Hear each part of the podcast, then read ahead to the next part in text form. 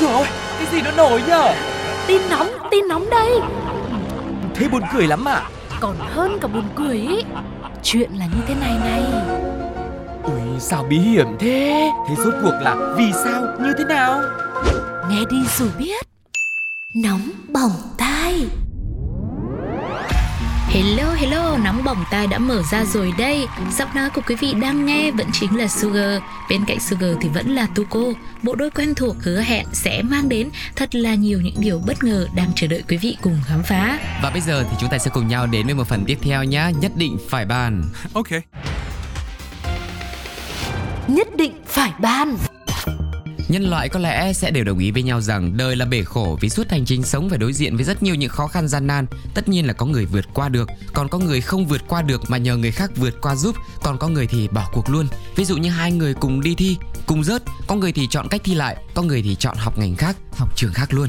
Đó, và thêm một ví dụ khác rất khác luôn, Đó là câu chuyện về một gia đình có hai người Sống với nhau rất hạnh phúc, êm đềm, Không hề xảy ra mâu thuẫn, to tiếng cãi vã gì Cho đến một ngày, người thứ ba xuất hiện, Làm cho mọi thứ đảo lộn hết cả lên Trong đó có một người đã tỏ ra bất lực, Dường như quá yếu đuối để có thể giải quyết được mọi chuyện xảy ra xung quanh mình Và mỗi lần anh ta cảm thấy bất lực thì thay vì là tìm cách giải quyết, thì người đàn ông này thấy việc là bỏ đi nơi khác nó dễ hơn để cho hai người kia tự đối diện với nhau. Dù mọi chuyện có tồi như thế nào thì anh cũng không quan tâm. Nghe tới đây thì chắc nhiều người sẽ đánh giá ngay anh này không đáng mặt đàn ông một tí nào, quá là tồi. Ôi dỗ lại còn tiểu tam tiểu tứ người thứ ba cơ à.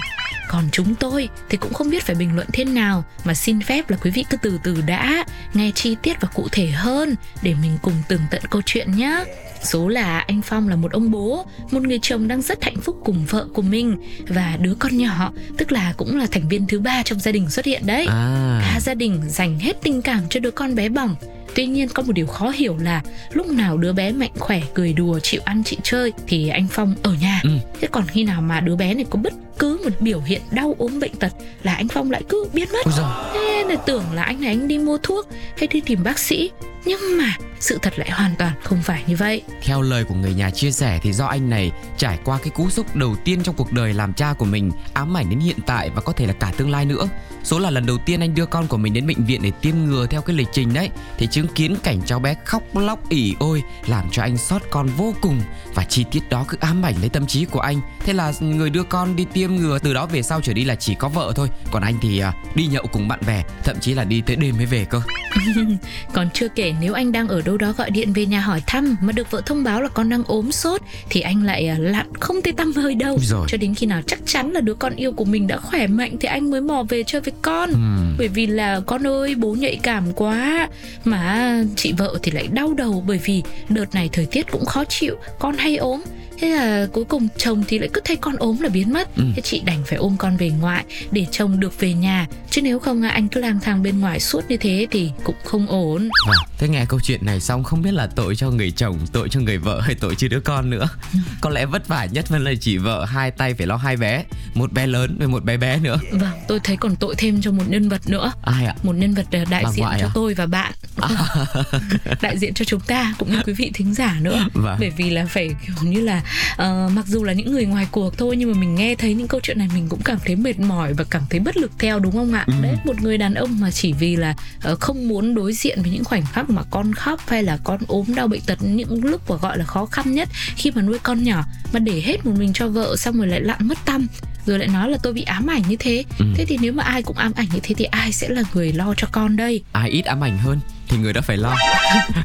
thôi suy cho cùng là tôi cũng chỉ mong là thôi em bé cứ thật là khỏe mạnh đi. Và để để ờ, bố mẹ lúc nào cũng là ở nhà chúng mình. Chứ cứ như thế này thì chắc là đến người nghe hay là cộng đồng mạng cũng ốm quá cứ phải bình luận nhiều mệt quá vâng vâng thế thì bây giờ chúng ta sẽ cùng nghe thử xem là họ sẽ bình luận gì về câu chuyện rất là cảm lạnh này nhá. Các ông cứ đùa, chứ nói thực tế ra, mai mốt con nó lớn, thấy ba bị bệnh, nó sợ nhìn ba mệt, nên nó đi nhậu với bạn vài ngày, chờ ba hết bệnh rồi về. Tình cha ẩm ạp như là nước sôi về trời. Lý do quả thuyết phục đi còn gì, Chi vơ hệt nói được gì luôn, mà cụ thể là không còn gì để nói.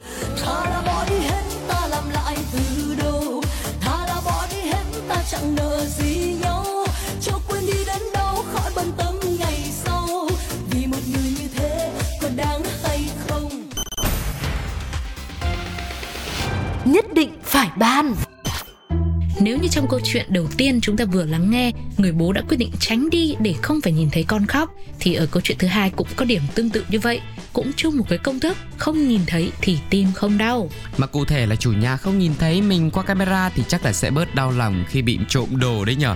Đó hẳn là những suy nghĩ của anh Tình 43 tuổi ở Thanh Khê. Vào ngày hôm ấy anh đi trong mưa thế nhưng lại quên tim không khóa cửa À mà không phải ngày hôm ấy Ngày hôm đó đó nhà người ta vẫn khóa cửa Nhưng mà Tình phát hiện là căn nhà ở đường Hòa An 25, phường Hòa An, quận Cẩm Lệ nằm cách xa với các cái nhà khác nên là nảy sinh ý định trộm cắp tài sản. Nghĩ là làm, Tình gửi xe máy ở một chung cư rồi đi bộ đến phía sau căn nhà trên, dùng gậy sắt và bác gỗ để bẻ gãy song sắt cửa sổ. Sau khi vào trong, Tình lục tìm tài sản ở phòng ngủ nhưng mà không thấy. Thế ok, thế phòng ngủ không thấy thì mình xuống phòng khách. Khi xuống tới nơi, tỉnh hốt hoảng phát hiện ra chủ nhà. À không, chủ nhà chưa về nhưng mà nhà lại có camera giám sát. Ngay lập tức, người đàn ông này đã lấy hai cái chăn, một cái màu xanh, một cái màu trắng trong phòng ngủ trùm lên đầu để tránh bị ghi hình nhận diện. Sau màn hóa trang đi trộm có 102 như thế, tên này đã lấy được ờ, uh, 3 chiếc laptop của gia chủ, bán được uh, đâu đó 4 ờ, triệu rưỡi và rất nhanh chóng thì Tình đã bị công an quận Cẩm Lệ khởi tố bắt giam để tiếp tục điều tra về hành vi trộm cắp tài sản này. Đấy, thôi thì bài học hôm nay rút ra ở đây nó rất là đơn giản thôi quý vị ạ. Thế thì chăn mền là gì? Là để đắp cho nó ấm thôi. Ừ. Chứ đừng có làm người xấu nhá. Ừ. Mình cứ làm người tốt đi thì là cuộc đời nó mới ấm áp Mà. và niềm vui được. Vâng, còn tôi thì tôi lại liên tưởng đến một cái câu khác là trong chăn mới biết chăn có giận. có lẽ chăn là đấy rồi, còn giận là ai thì quý vị cũng đoán được rồi. Rồi không biết là cộng đồng mạng chia sẻ gì với câu chuyện này. Chúng ta nghe thử xem như thế nào nhá. Okay. Lần sau cầm cái lược nhé chú em. Chắc tưởng mình đang mặc cái áo tròn tàng hình hay sao á? Có lẽ tên trộm đang nghĩ, chỉ cần mình không nhìn thấy ai, thì sẽ không ai nhìn thấy mình. Uh-huh. Quý vị và các bạn thân mến, à, thời lượng của Nóng Bỏng Tai đến đây đã khép lại rồi. Với hai câu chuyện vừa rồi thì quý vị cảm thấy như thế nào ạ? Hãy chia sẻ cảm xúc với chúng tôi nhé bằng cách là bình luận ngay lên ứng dụng FPT Play cũng như là chia sẻ, nhắn tin về cho fanpage Pladio Podcast. Còn bây giờ thì thời lượng của Nóng Bỏng Tai ngày hôm nay xin phép được khép lại. Hẹn gặp mọi người trong những số tiếp theo nhé. Bye bye. bye.